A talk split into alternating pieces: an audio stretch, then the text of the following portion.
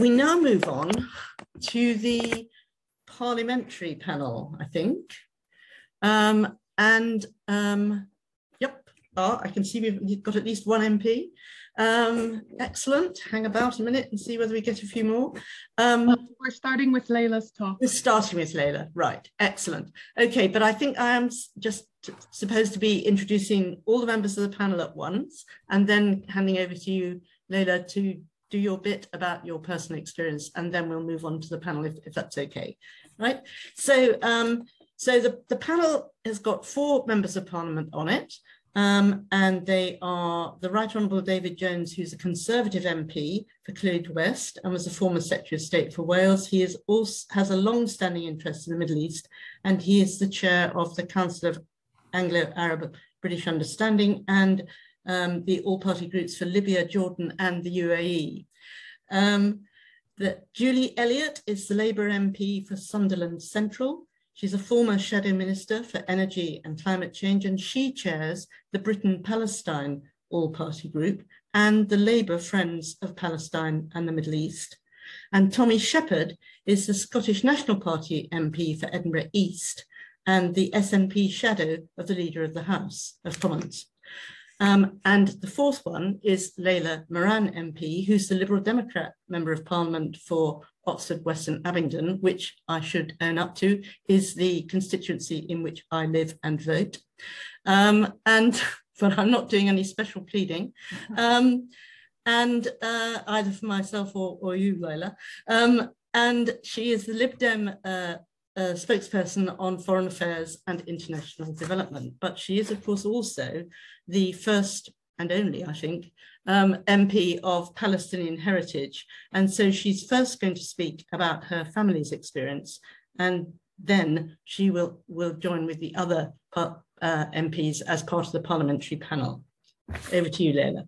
Well, thank you, Phyllis. It's lovely to see you again, uh, virtually this time. Um, but it's, it's, and I think we first met talking about Palestine uh, issues in and around Oxford. So it's lovely to see you in this context.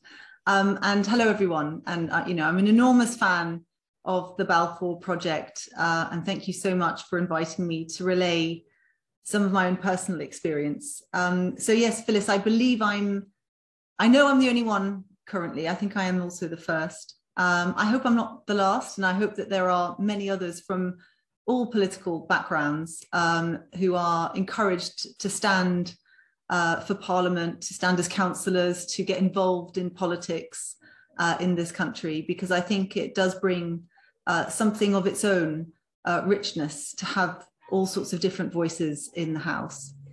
And um, I think actually primarily on this issue, and I speak for foreign affairs now, but as you might imagine, I've always tried whenever there's uh, anything going on in the House uh, about Palestine to, to go and talk. And and what I tend to try and do is to bring a voice of personal experience into the chamber, to bring a humanity to the debate, to make people realize, particularly those who, frankly, you know, will just swallow the briefing from Conservative Friends of Israel or whatever, um, that actually there are real families uh, who are affected by the events on the ground, and these are real communities with a long history.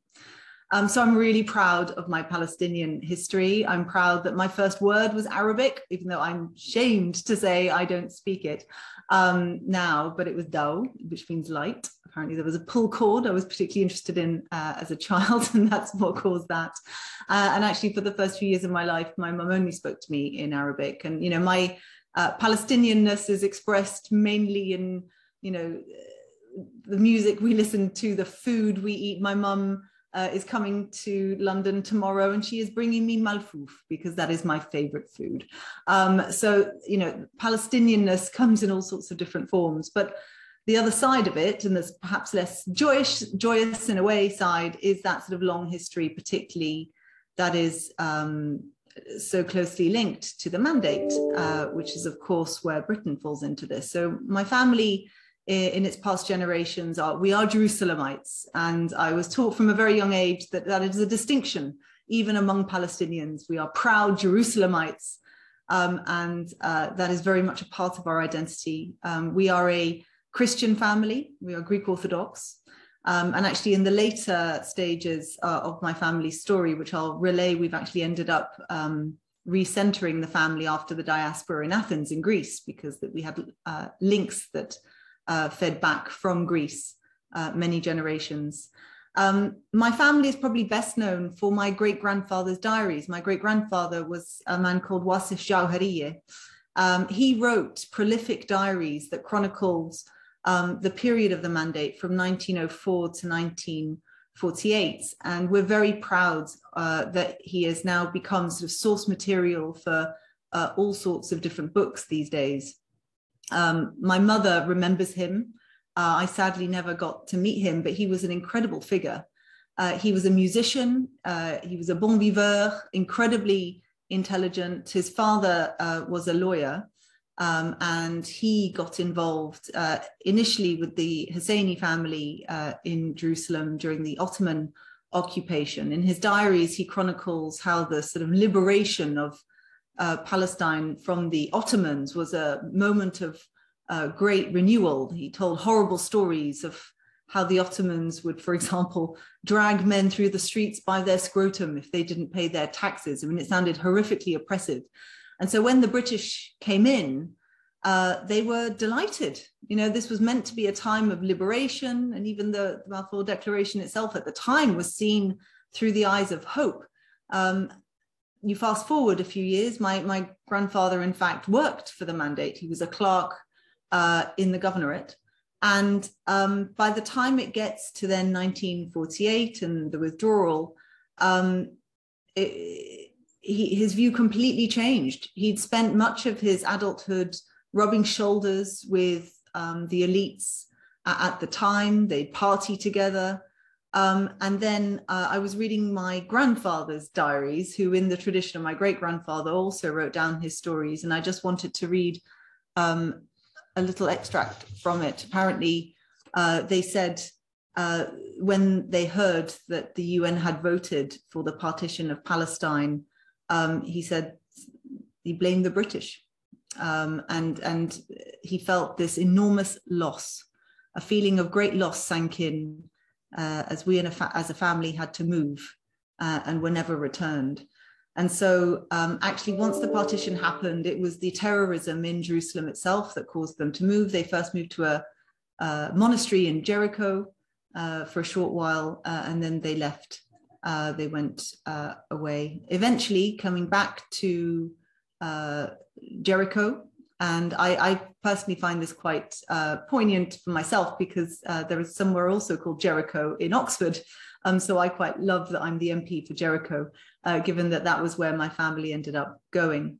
Um, you fast forward a little bit to my grandfather's time now, and Amman starts to feature. So um, my grandfather grew up had a great sense of loss, uh, not being able to go back uh, after 48. Um, the house was looted. There was a huge collection of music and trinkets. And uh, my great grandfather was a great collector of, of things, um, perhaps slightly OCD, um, but it served as a great record. Much of it's gone. And uh, my grandfather relays this sort of deep sense of loss, the feeling of never being able to go back um, so he then, after studying at the AUB, came back uh, to Jericho seeking to sort of build and till the land. Uh, he became a farmer. Uh, we had no previous experience of farming, very much refugees at this point, having lost everything. Um, and he takes to becoming one of the people who brings mass poultry farming to the Middle East and builds his, builds his career that way. Um, this then took him to uh, Tripoli for a while, um, and he got involved in the Arab Development Society, which was run by Musa Al Alami. Um, and uh, we are very proud of the work that he did uh, with them because that was an organization that sought to take care of uh, refugees, particularly refugee orphans, teaching them a skill, teaching them how to tend to the land and rebuilding so that they didn't leave. And I think this was a really important thing for many Palestinians at the time was if you left the land, you were never going to come back. Uh, and so, what could they do to keep people there? That then took him to Amman. Um, so, he wasn't making enough money. The family was growing. Uh, my mother is one of five children. Um, and by that point, uh, he couldn't support them on the wage he was being offered there, as amazing as that experience was. So they went to Amman. Um, and so the story of my mother is that's where she finished her secondary school. She went to the University of Jordan. Um, and uh, the University of Jordan then took her uh, thinking about what she'd do in her master's to uh, College in the UK, where she met my father. So that's where um, I come in uh, and where the British connection comes in. But it's a very much a story, and I know it's, it's a bit chronological, but it's a story of sort of increased geographical uh, distance away from Jerusalem.